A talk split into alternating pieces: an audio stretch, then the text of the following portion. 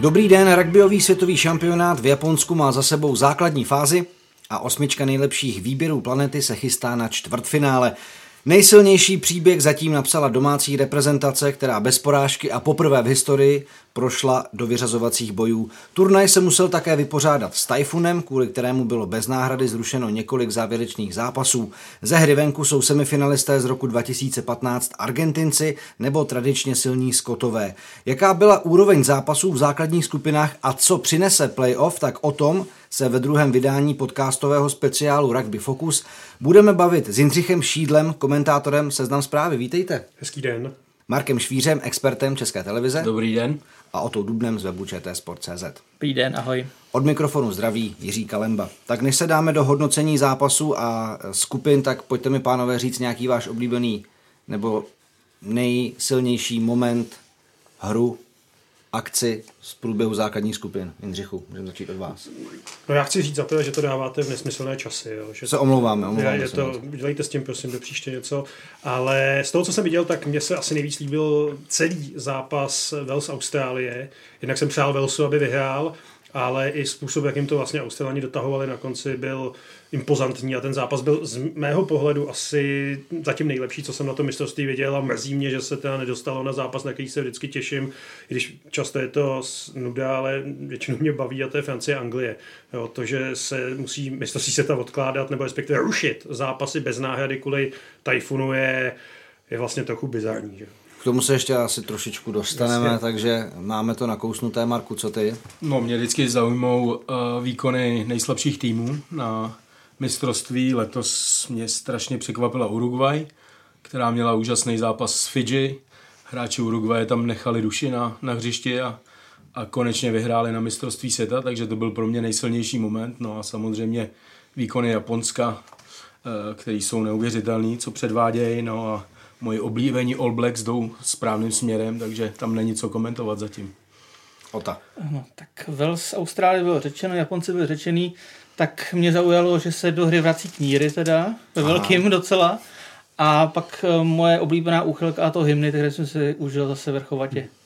Protože jako 150 kilový chlapy, když jako brečí při hymně, tak je to prostě něco jako vlastně skutečného pro mě. Dobře, takže od, od každého trošku a pojďme na hodnocení základních skupin. Ve skupině A, tedy jak už jsem naznačil v úvodu, se přepisovala rugbyová historie, Japonci postoupili do čtvrtfinále a to bez porážky a tam Cherry Blossom zhráli s evropskými giganty Irskem, Skotskem. Co tě, Jindřichu, na jejich hře a výkonu nejvíc překvapilo? No, uh, za prvé rychlost, v jaký hrajou mně přijdou, že jsou neuvěřitelně rychlí Japonci.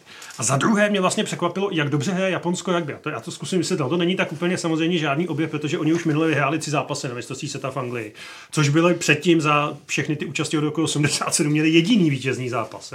Letos vyhráli všechny. Ale vlastně Japonsko může tak jako sloužit jako překvapení pravidelně, protože my je vlastně nemáme šanci vidět téměř za ty čtyři roky. Jo. Oni eh, nehrají ani, ani rugby championship, to znamená to mistrovství světa jižní, nebo mistrovství jižní polokoule, se to dá tak nazvat.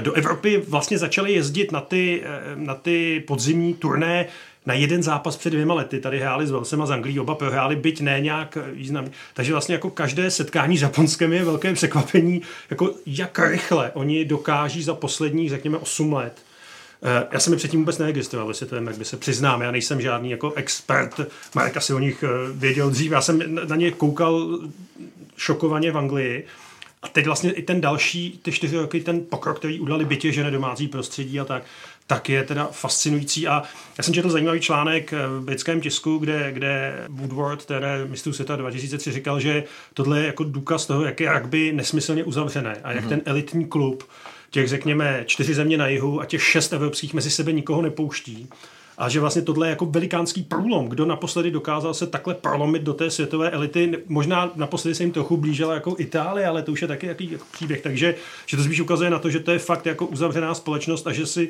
to Japonsko říká o to, aby jim dostávalo častěji šance hrát s těmi nejlepšími týmy světa. Kam se pak až dostanou, je otázka. No je to asi možná i jako obdivuhodná ukázka nějakého systému, eh, protože tohoto se nezrodí přes den. Samozřejmě chápu, že ten domácí šampionát byl určitým cílem, ke kterému se vázala asi velká práce, ale i tak je to obdivuhodné, co Japonci dokázali a hlavně čím se herně ještě posunuli oproti šampionátu 2015, kde šokovali už tě, tou výhrou nad JAR a teď teda se konečně dostali do čtvrtfinále. Tak strašně důležité je říct, že Japonci mají nejvyšší možnost, eh, jak financovat rugby, eh, protože to sponzorují všechno velké firmy. Japonci po roku 2015 se vlastně rozhodli, že chtějí zlepšit rugby na té klubové úrovni, takže založili eh, klub Sunwolves, který začal hrát Super Rugby od roku 2016. Přesunuli se do toho týmu všichni hráči národního týmu, včetně těch naturalizovaných hráčů takže získali obrovskou kvalitu a během tří let eh, vypilovali tu svoji hru natolik, že jsou schopní konkurovat eh, těm nejlepším evropským týmům, možná potažmo i týmu z Jižní polokoule. Eh, další důležitý aspekt je, že na klíčové posty vlastně nemohli používat japonský hráče, protože neměli až takovou výšku a takovou váhu.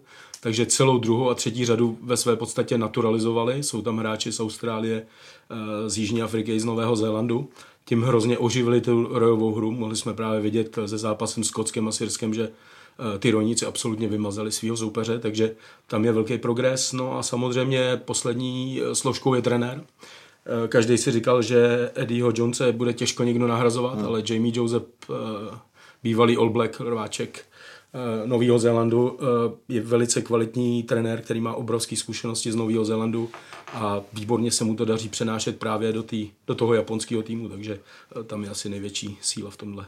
O to. Já když jsem sledoval zápasy Japonců, tak rychlonohý křídelník Fukuoka mě jako hodně udivoval právě jak, jak, jaké sprinty, jakou rychlost dokázal vyvinout. Je ještě někdo, kdo tě po třeba individuální stránce v japonském týmu trknul, nebo koho bys uh, vyzdvihnul za jeho Určitě výkony? bych vyzdvihnul Kotaro mu zadáka, který požil pět pětek a hrál neuvěřitelným přehledem ty, ty jak vlastně ty akce, které hraje zadák, že to jsou ty překopy a podobně, jako řešil jako s obrovským přehledem. A potom Mlínovku Taka Nagareho, který proti právě proti Scottu prostě hrál naprosto bez chyby, eh, dirigoval tu hru a vlastně v, tým, v tom prvním poločasu vlastně nedostal vůbec jako Scotty k tomu, aby se dostal k nějaký hře. Ale ještě bych eh, navázal na to, jak, jak vlastně velký úspěch to je pro, nejen pro Japonce, ale jak vlastně pro jakoukoliv zemi jako mimo tu, mimo tu špičku. Vlastně Japonci jsou čtvrtý tým mimo tu top 10, o který jsme se tady bavili, který dokázal postoupit do čtvrtfinále. A je to první od roku 27, kdy postoupil Fiji. Ono se jako počítalo, že Japonci vlastně jsou ten tým, co mají největší šanci udělat na ten průlom, ale že to udělají tak, že vyhrajou skupinu. Je to vlastně první takovýhle tým, který dokázal porazit dva soupeře z té top 10 na jednom turnaji. Jo, předtím to dokázal krát Samoa v 95. naposledy, což je taky obrovský úspěch. A Japonci mají teďka sérii šesti zápasů vyhraných na mistrovství v řadě, což se povedlo jenom těm jediným čtyřem týmům, který vyhráli titul. Hmm. Což je, to je, to je jako, vlastně jako naprosto, naprosto úžasné. Tam se, tam se čekalo, že Japonci by mohli třeba zvládnout jeden z těch zápasů třeba s těma Skotama a postoupit z druhého místa. Ale že vyhrajou skupinu a v těch obou zápasech, jak s Irskem, se, se Skotskem byli jasně lepší. Tam je, tam je prostě vidět, jak obrovský posun udělali vlastně tím, jak oni dostali to mistrovství, že jo, tak jakoby nějakým způsobem začali připravovat už už v tom roce 2015 udělali tam jako dobrý výsledky a teď se prostě zúročilo ta dlouhodobá práce, kterou tam vedou a podle mě nejsou bez šance ani proti Jižní Africe. No, ne, potřeba ještě vlastně říct férově vůči nim, že oni byli první tým eh, v dějinách mistrovství světa, který minule v tom roce 2015 nepostoupil, přestože vyhrál třikrát ve hmm. skupině. Hmm. Že? Hmm. že už vlastně tehdy to byla smůla, ta porážka se Skotskem, jo? ale že to fakt je jako stálej progres. No to se asi nejvíc ukázalo třeba proti Irsku, ne? Ten zápas, který dokázal jako otočit, kdy prostě Irové se po tom úvodním vystoupení proti Skotům zdáli v podstatě jako neporazitelný, nebo alespoň v tak jako dobrý formě, eh, že prostě jako se říkal, ok, tak jako Japonci, co asi proti ním, ale právě ten výkon proti Irům ukázal, jako jak asi vyspěli a jaký kus práce a ty čtyři roky ještě i jako takticky a ne, jako u Japonců disciplína asi jako zbytečný hovořit, ale i co se týká toho jako takovýhle typ zápasu vlastně otočit nebo zvládnout, ne? Bylo to určitě uh, založený na dobré taktice, ale hlavně Irsku vzali Japonci vítr z plachet, když přehráli v roji. Uh-huh. Ve svým podstatě ve všech standardních situacích vévodili, jak by to byl aut nebo mlín, tak uh, to najednou Irové znejistili a neměli dobrý míče, jednoduchý uh, prohru a, tím vlastně prohráli. Japonci potom tím dobrým nasazením tady eh, jsme zmínili Supermlínovou spojku, ale jejich náhradnice a celá ta lavička, vlastně, která je pro ty zápasy tvořená, tak ta má ještě daleko větší sílu než, než ten, ta základní sestava a v tom nad tohle Japonsko teď hrozně těží, že dokáže do té hry v druhém poločase poslat 7-8 hráčů, kteří to úplně otočí ten průběh té hry a dokážou udržet to tempo. Už jsme tedy mm, nakousli druhý postupující tým ze skupiny A, Irsko. Irové v posledním utkání se samou přišli o vyloučeného Bandy Akiho, kvůli kterému je do Japonska odletěli právníci, aby bojovali za to, aby mohl hrát ve čtvrtfinále. E, nic moc se jim ale nepodařilo e, vyjednat, protože Aki dostal stupku na tři zápasy, tím pádem na mistrovství dohrál. Jak moc velká ztráta to Marku je pro nadcházející souboj se Zélandem? No, Irsko po odchodu svojí ikony Briana O'Driscolla, který hrál na 13. vlastně v útoku, marně hledá nějaký dobrý hráče do útoku, nebo tak kvalitní, jako byl Driscoll, který tu hru tvořil. Takže tam se točí spoustu hráčů. Během dvou let se tam otočilo sedm nebo osm hráčů na těch postech a v současné době si myslím, že to úplně tak velká ztráta pro Irsko nebude, že ty náhradníci jsou adekvátní za něj ale Irsko má hodně málo šancí proti Novému Zelandu, protože těch, eh, těch nábojů, jak vyhrát, už mají čím dál míň a All Blacks teď eh, získali strašný sebevědomí díky utkáním ve skupině a celému tomu průběhu zranění žádný nejsou a tak dále. Kvalitně, kvalitně si rozumějí, jsou odpočatý, teď jim odpad zápas, takže si myslím, že mají velkou výhodu oproti Irsku. No a ještě teda eh, jeden poznatek k Irům. Skoty zdemolovali 27-3, prohráli s Japonskem. Jaký máš ze Sexna a spol dojem zatím na turnaji? Já jsem toho za stolik neviděl, ale eh, já, jako, mě jsou Irové jak nějak přirozeně sympatický vždycky. A, je to ale, ale mám, národ, no. je to, ano, je to sympatická kultura a všechno. ale eh, jako, nevím, asi už není náhoda, že vlastně oni se jako nikdy třeba na to mistrovství světa nedostali do, do čtyřky. Jo? Vlastně jediný tým, jediný tým ze severní, z té silné pětky, řekněme, eh, ze severu, oni nikdy nepostoupili přes čtvrtfinále. Jo? A e, mám takový dojem, že vlastně oni jako dokážou vyhrát Six Nations, dokážou toho udělat Grand Slam, ale jako na to mistrovství se tak jim vždycky tak jako něco najednou chybí. Jo? Ne, nevím, co to je, neumím to pomenovat, ale, ale vždycky, když slyším, že Irové jsou spolu favority mistrovství světa bez ohledu na to, jak vysoko jsou v tom žebříčku, jak si říkám, a proč se to už nikdy jako někdy někde v době, kdy tam hrál BOD a proč se to nepovedlo tehdy? Jo? Oni v roce 2011 před osmi lety porazili ve skupině Australany, že jo? což byla tenkrát jako velká senzace a taky to přes to čtvrtfinále tehdy nedali. No. no je to asi taky daný trošku tím, že oni mají top hráče, ale za nimi je obrovská mezera Aha. a nejsou tam žádný ty adekvátní náhrady, kdy vlastně třeba vypadne Sexton a místo něj můžou hrát dva, tři hráči, kteří jsou ale o, o půl úrovně níž a, hmm. a vlastně tu organizaci hry nezvládnou tolik a potom proti těm silným týmům je to znát. Samozřejmě, když se jim podařilo dvakrát porazit All Blacks, tak eh, to byli v, úplně v top sestavě a ve své podstatě bez jakýkoliv zranění vyšlo v tom zápase úplně všechno, co mohlo a to bylo vlastně velký štěstí. Jako beru to tak. A oni nejsou schopní tenhle ten stabilní výkon eh, udržet eh, nějakou dobu, dva, tři, čtyři roky. Opravdu je to vždycky záležitost jedné sezóny, kdy vylítnou nahoru a potom se zase snaží udržet aspoň do pátého místa. Dost tedy bylo skupiny A, pojďme do Bčka. Tam uh, vrchol přišel hned vlastně na úvod. Zápas All Black Springboks, uh, duel, který měl určit a nakonec tedy určil i vítěze té skupiny. Co tohle utkání obou týmech řeklo a hrál nějakou významnou roli fakt, že to pro oba soupeře byl vstupní test základní skupině o to, že to prostě byl samotný úvod šampionátu.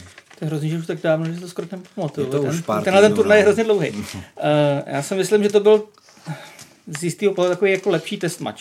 Ta skupina byla rozhozená úplně jasně. Tam prostě byly dva top favoriti a zbytek prostě, tam, jako tam, se, tam se hrálo fakt jako o třetí, ani ne o třetí místo se nehrálo, prostě Itálie byla taky jasná. A tam byly podle mě ty rozdíly kvalitativní mezi těma týmy byly nejvyšší.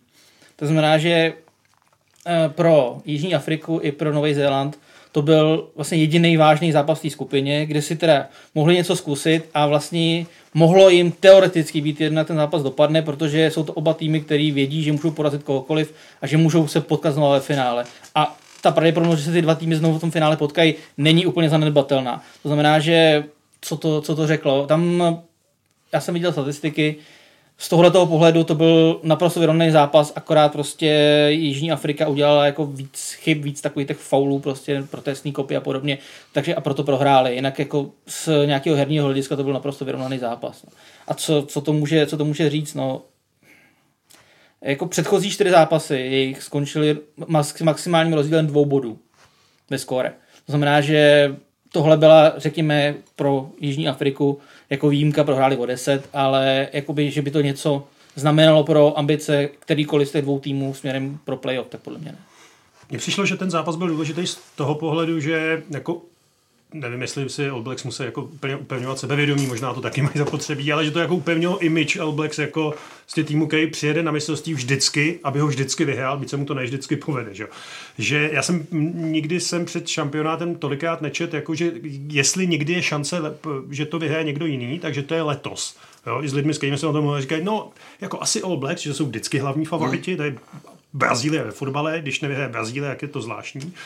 I když se to stává často. Často se to stává. Jasně, stává se to často, ale, ale vždycky je to největší atrakce toho šampionátu. A e, přece jenom oni nevyhráli, oni nevyhráli letos e, Rugby Championship, byť se to hrálo jiným systémem, nevyhráli, že měli jedna jedna jedna bilanci jo, s těma soupeřema třema.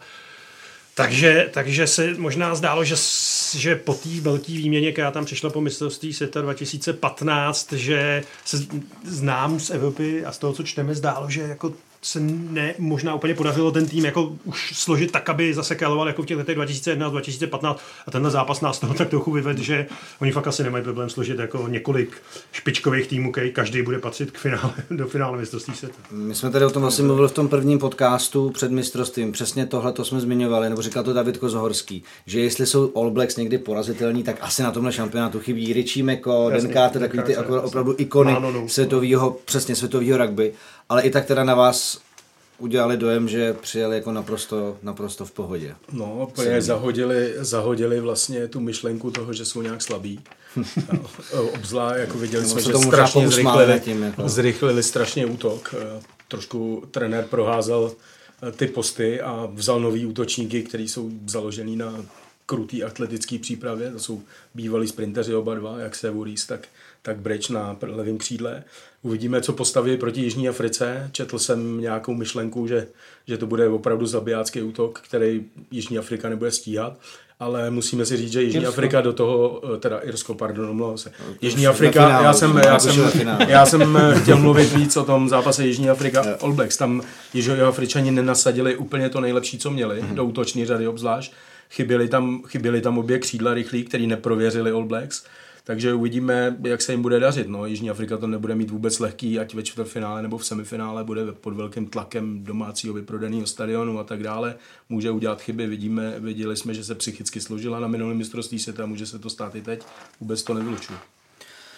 Uh, teď se dostaneme k tomu tajfunu zmiňovanému, eh, kvůli kterému se zrušil i zápas Nový Zéland Itálie, takže Italové vlastně potom teda eh, Novozelanděné po tom vstupním testu už neodehráli ten druhý, řekněme, nejkvalitnější zápas, mají teď jako přešvrt finále delší klid. Nikdo se jim nezranil, takže můžou být opravdu hodně v klidu. Ale k tomu zápasu přišla kritika z italské strany od uh, Sergia Parise, který uh, vlastně pořadatelům vytkl, že nemají B variantu, že vlastně hmm. když věděli, že v tomto období se ten turnaj bude hrát, tak říká, že kdyby All Blacks potřebovali v tom utkání body, tak by se určitě hrálo. Bylo to takové trošičku samozřejmě jako jak bych to popsal. emocí. No, no jako by přišlo to, jo, ublížené. Bylo to takové trošku ublížené od Italů, že jako ten zápas jim nebylo možné dohrát, ale co se jako týče těch záležitostí kolem Typhoonu, o to, jak, eh, jak to podle tebe pořadatelé měli udělat. Já si myslím, že to rozhodnutí, byť asi je podle pravidel, asi není jako dobrý moc pro nikoho. Ano, dá se říct, že jako ty týmy, které nehráli a postoupili do finále, že tím jako získali čas, můžou se jim uzdravit hráči, nemusí a tak dále ale jako i pro tu image toho sportu podle mě to je jednoznačně negativní věc. No, teď si jako, představte, že tam letíte tam je, zápas. Jako to, je, to je jedna věc, ale, A čau. ale prostě rugby má image prostě v chlapského, ale strašně férového sportu. A teďka ta poznámka toho Itala o tom, že prostě kdyby... Teď si představme virtuálně jiný svět, prostě, kde vyhrála Jižní Afrika nad Novým Zélandem, takže prostě by to bylo, že by měl Nový Zéland, řekněme, 10 bodů, Italové 11 prostě. Hrál bys ten zápas nebo nehrál? No. Jo? Paris se myslí, že by se asi hrál. No. To, to, to je právě ono. Jako, samozřejmě je, je to spekulace, jo, ale dovolila by prostě rugbyová federace to, aby Nový Zéland skončil ve skupině? Hm. To jako ty zápasy, takhle, zaplať pán, já jsem hrozně rád, že se odehrálo Japonsko-Skotsko. No. No, že, že, tam jako nedošlo k žádným debatám, že prostě ty Japonci si to vybojovali, ty Skoty přejeli a Skotové si nemají na co stěžovat. Jo. Ale to, co jsem četl ještě před zápasem uh, Anglie, Francie, který byl taky zrušený, že vlastně jako oběma těm týmům mohlo tak jako trochu jít o to prohrát.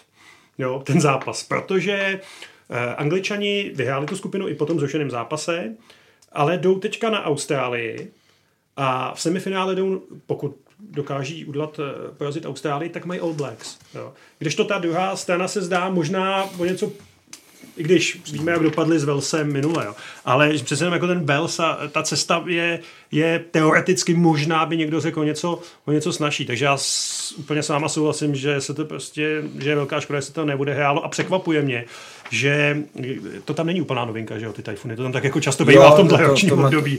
To no, asi že jako při... si vsadit tam ve zemětřesení někde no, a, a tajfun, no. tajfun. A že při plánování toho šampionátu na tohle období prostě neměli přesně variantu B, jo.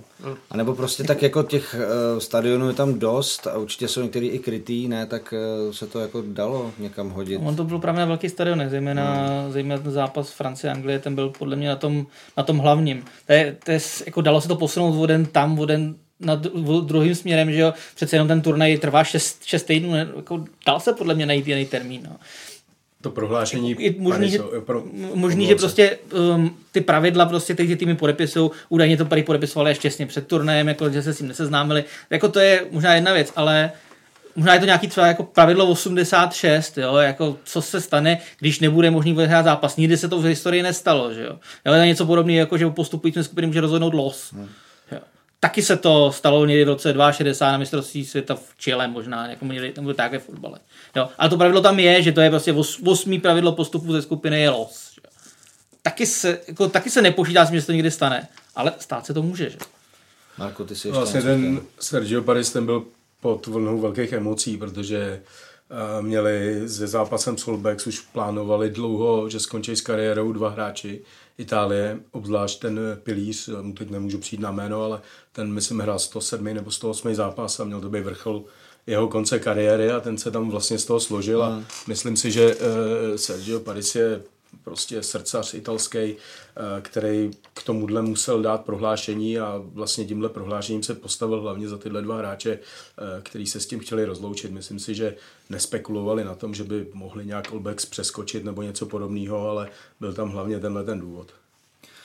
No a když ještě zůstaneme u Typhoonu, tak zase pozitivní image vůbec jako pro rugby, ehm, jako takové udělali Kanaděné, kteří eh, nějak nelamentovali nad tím, že jim bylo zrušeno utkání z Namibí, kde teda mohli hrát jako o vítězství.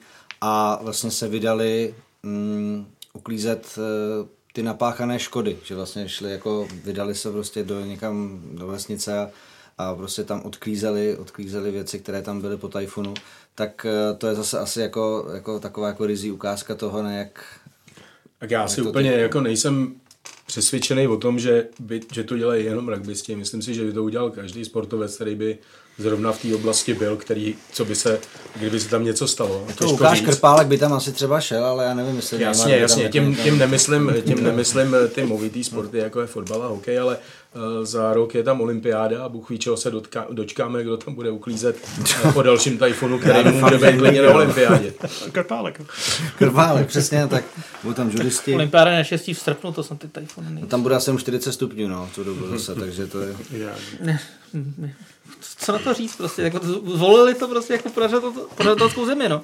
Jako co k tomu říct? Což je, ale což je mimochodem asi dobře, jo. Jako, to, to rozhodně. Jsem měl tendenci na to svýho času koukat jak na mistrovství světa v Kataru, uh, jo, ale to jsem fotbalovýho, ale, fotbalový, ale tenhle ten názor jsem naštěstí jako už přehodnotil dávno, že to je fakt asi dobře, že se to, je to, je to rozhodnutí ekonomický nebo biznisový do jistý míry, ale tomu, jak by to nijak neuškodí, na rozdíl od mistrovství světa ve fotbale v Kataru, což je prostě zvířeckost, nebo jak to říct, to uvidíme, jak viděli jsme na atletice, jak to, to, jak no, to tam no, uh, se padaly divácký rekordy a tak.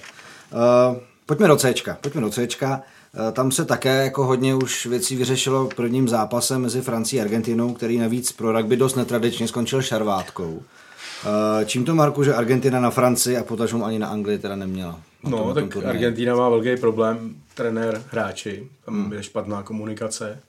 Uh, trenér Ledesma vůbec nedokáže na, navázat vlastně na práci Hurkáda, který předtím měl 6 let tým a udělal s ním neuvěřitelné úspěchy.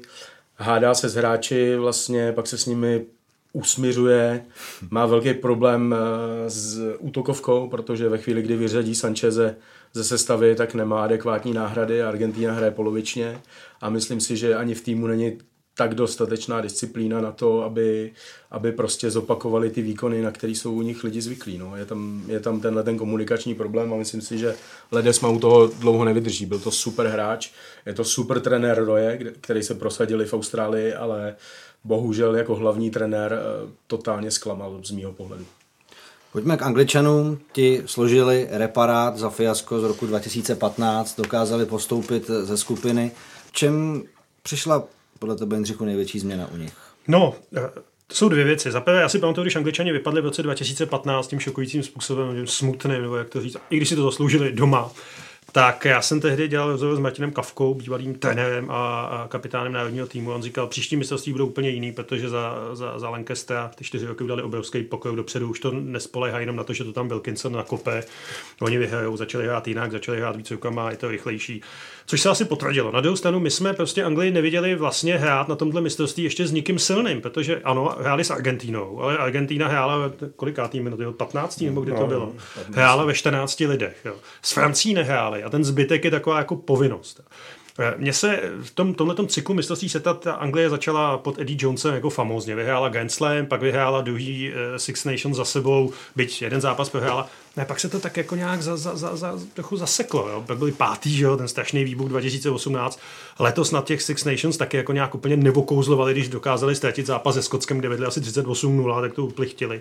Takže já vlastně nevím, já Angličanům vždycky fandím, nevím proč, myslím, že to je pod vlivem toho mistrovství 2003, já jsem se vlastně začal zajímat o rugby tehdy, na základě tohohle mistrovství, který oni vyhráli. Johnny Wilkinson byl takový jako... Přesně, Johnny Wilkinson přitáhl k tomu, jak by spoustu lidí. Ale Eh, jako, já věřím, že tu Austrálii dokážou v, ve čtvrtfinále udělat, eh, věřím tomu, ale jako nejsem o tom přesvědčený, že jsou favoriti, protože já vlastně fakt nevím, jak hrajou. Jo, nebo, nebo, jako hráli dobře, to, co jsem viděl, ale ta Austrálie je přece jenom jiný level než, než Argentina ve 14. Ale taky má jako svoje nějaký neduhy Austrálie na tomto mistrovství. No Myslím, no. že to je takový jako souboj tým, který nejsou úplně ideálně naladěný, ale přesto jeden z nich bude semifinále. No, ta Austrálie má letos ale dobrý tým, vyzrálej hodně. Všichni hráči tam dospěli, obzvlášť eh, to vedení vlastně v čele s Michaelem Hooperem, který mu je letos 27, který před těma čtyřma rokama jako mladík kapitán, ale teď už je to zkušený hráč, stejně taky ty hráči v útoku,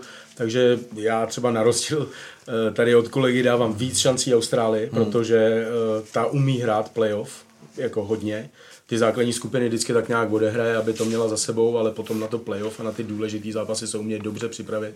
A myslím si, že s tím Anglie bude mít velký problém, i když Eddie Jones dokáže vymyslet psí kusy, aby porazil soupeře. Ne, tak Marek samozřejmě rozumí by víc než já. Já, já bych si to možná víc přál. No jasně, samozřejmě. Samozřejmě na druhou stranu a Angličani dokázali přes Austrálii už dvakrát jít ve čtvrtfinále eh, v minulých, minulých letech, by to bylo v těch letech, kdy to hodně kopal, teda Wilkinson.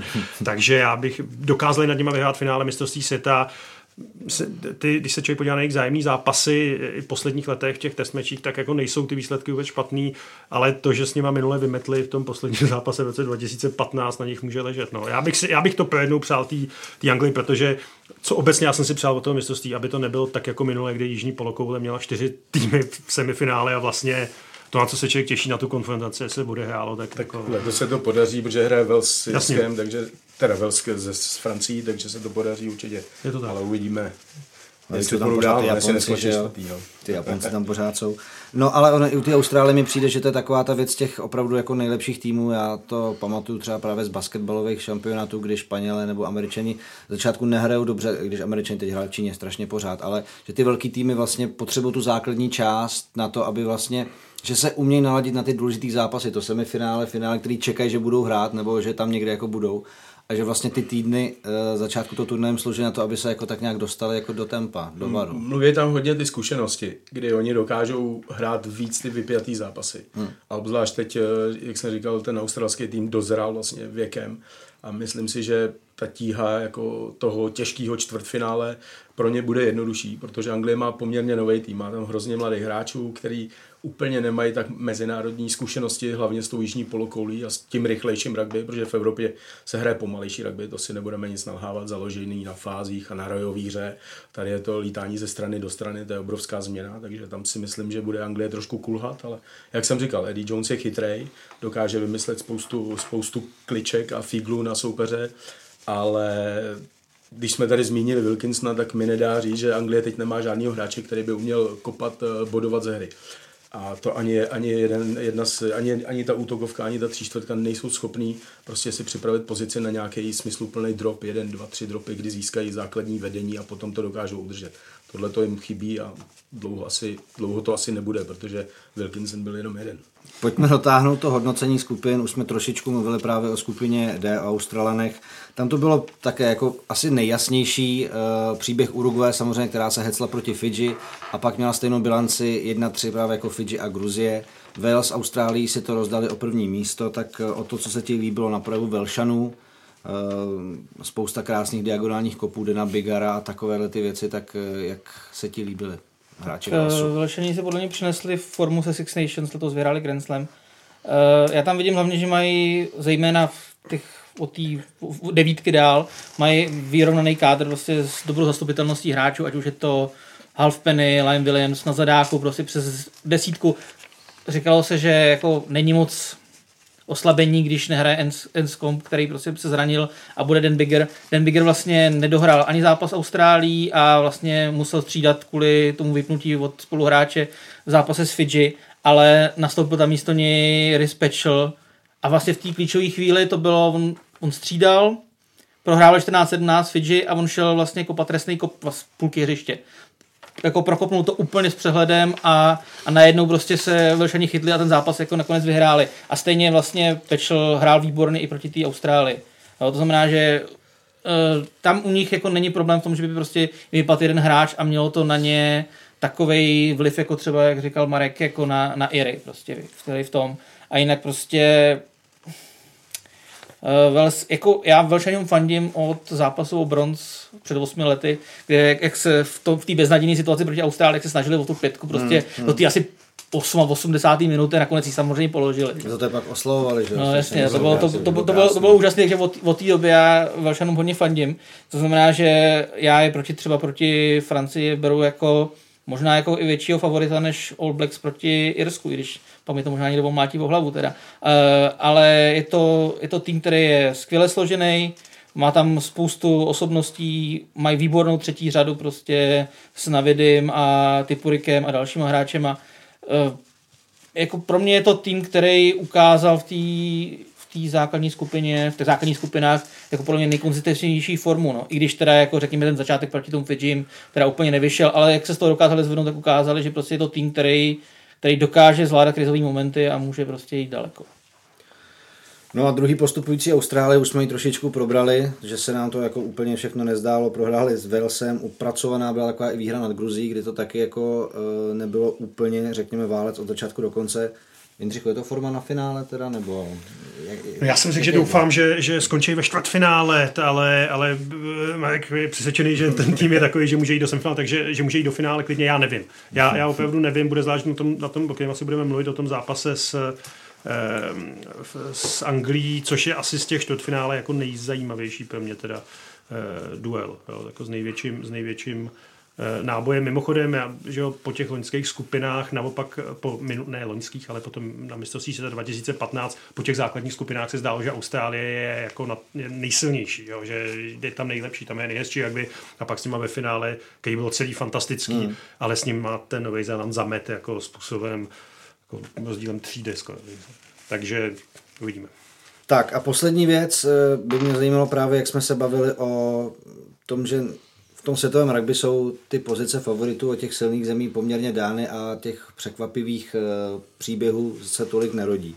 Tak by mě zajímalo, jestli někdo z těch účastníků těch tradičních, jako Fidži, Samoa, Gruzie, kterým něco chybí k postupu, tak co to je a jakou, jaký třeba udělali progres, nebo mm, co jste si třeba u těchto těch týmů jako všimli, že se něco posunul nebo naopak zůstává stejné?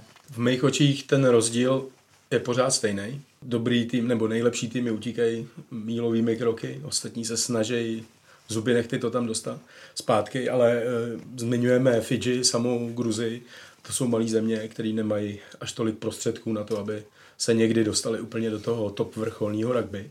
Samozřejmě bych tady ještě chtěl navázat trošku na ten Wales. Wales je obdivuhodná země, která ve světovém rugby v těch nejlepších pěti už je od 70. let na to, jak je to velká země a kolik je tam obyvatel, tak produkují úplně neuvěřitelní hráče a vlastně dostávají se do těch nejlepších společností na každém turnaji, takže před nimi já vždycky smekám a ještě si taky můžeme všimnout, že jejich hra je absolutně odlišná od, od těch evropských týmů, od Jirska, Skotská, Anglie, tak to je velký progres.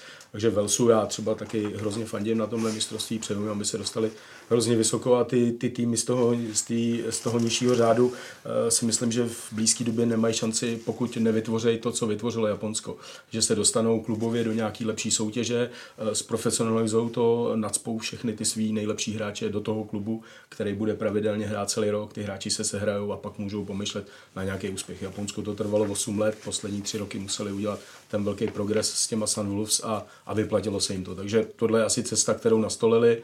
Mm, jestli ty ostatní týmy k tomu budou směřovat, uvidíme. Tedy Jindřich zmínil, že Japonsko moc nevidíme, ale on teď začal hrát takzvanou Pacific Nation Cup, kde hrajou uh, týmy z Fidži, Samoy a, hmm. a potom Austrálie, rezerva Austrálie. Uh, všechno vyhrávají, všechno to ve své podstatě válcujou, ale jenom díky těm zkušenostem uh, z toho Super Rugby. Takže tam je strašně důležitý začít na té klubové úrovni, celý to tam srovnat a potom ty výsledky do toho nároďáku dojdou. No. Myslím, že tam, pokud je o ty evropské země, které se tady zmínili, Rumunsko, Gruzie, takže oni nemají šanci, pokud se nebudou vpuštěni do toho nejvyššího, do toho nejvyššího pata. Úvah o tom, jestli by Sex Nations nemohlo být otevřený v tom smyslu, že by, se, že by někdo sestupoval, někdo, no asi občas i ta většinou Itálie, ty tady byly, ale je to v podstatě uzavřená záležitost. Myslím, že, to, že tam nikdo, že i ta Itálie, když není poslední, že jo, a to se stalo si třikrát za poslední roky, tak je to pro ní jako velký úspěch a, a tím je to vlastně zabetonovaný, no. to evropský by na dlouhou Ten dobu. Úrovňový rozdíl je tam obrovský. Hmm. Jsme viděli teď Skotsko hrálo s Gruzí přípravu a, a to, byla, to byl hra jen na jedno pětkoviště, kdy prohráli 10-50, 10-30. To byly výsledky, které absolutně eh, napověděli ve své podstatě, že nemá cenu vůbec přemýšlet o tom, že by se v těch Six Nations něco měnilo. Tak teď samozřejmě přichází správný čas pro vás, experty podcastu, protože tu máme čtvrtfinálové prognózy, takže ten klíč je jednoduchý. Na co se těšit u jednotlivého zápasu, co ho bude rozhodovat a váš tip. Takže začíná Jindřich tím už eh, avizovaným soubojem Anglie a Austrálie. Jsem teda proslulý tím, že vždycky pajádně odhadují výsledky voleb. Jo. Se netrefím ani u jednoho. Takže tady to bude podobný. Eh, já myslím, že Anglie bude hrát, bude se bude snažit provokovat Austrálii, bude hrát hodně na jejich disciplínu. Myslím si, že a doufám, že to nakonec, že to nakonec o nějaký tři body nebo pět bodů ta Anglie dokáže, takže se omlouvám anglickým fanouškům, že jsem je právě poslal domů.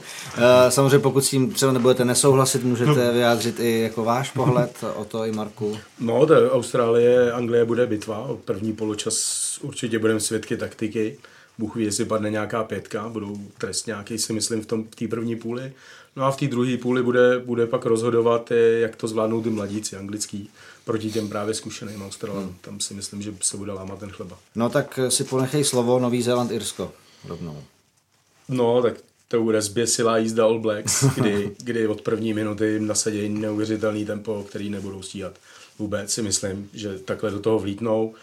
Po těch deseti minutách asi uvidějí, čeho jsou Irové schopní a co umějí bránit. A a podle toho vlastně naplánují ty svoje útočení. Oni mají totiž neuvěřitelné množství uh, možností, jak skórovat. To ostatní týmy mají jenom ve hvězdách, vždycky si říkají dostat míč na křídlo a to snad položí nebo něco podobného, ale tyhle ty hráči mají neuvěřitelné množství akcí a dokážou to soupeře tak přečíst a, a zdecimovat hned první půli, že pak už to jenom udržují. Většinou All Blacks neotáčejí zápas, většinou jedou ten válec od začátku. Je teda vůbec něco, co můžou Irové udělat, aby jako doufali, že by No, tak u nich, u nich uh, určitě podařit. Uh, zvolit dobře kopáče, aby těžil z každého trestního kopu a snažil se to skóre co nejrychleji dotahovat. No a a potom jediný, z čeho oni můžou těžit, jsou třeba protlačované auty, což já u nich vidím jako silnou věc. Tím se prosadili na minulém mistrovství, teď v těch předešlých sezónách, tak to by jim možná mohlo pomoct. Pochybuji, že se prosadí útokem. Uh-huh. Repríza semifinále 2011 Wales Francie, o to. No, já už jsem teda říkal, že jako typu, že to bude jasně pro Wales. Od tohoto zápasu hráli spolu 8krát, 7krát vyhrál Wales, jednou vyhrála Francie doma.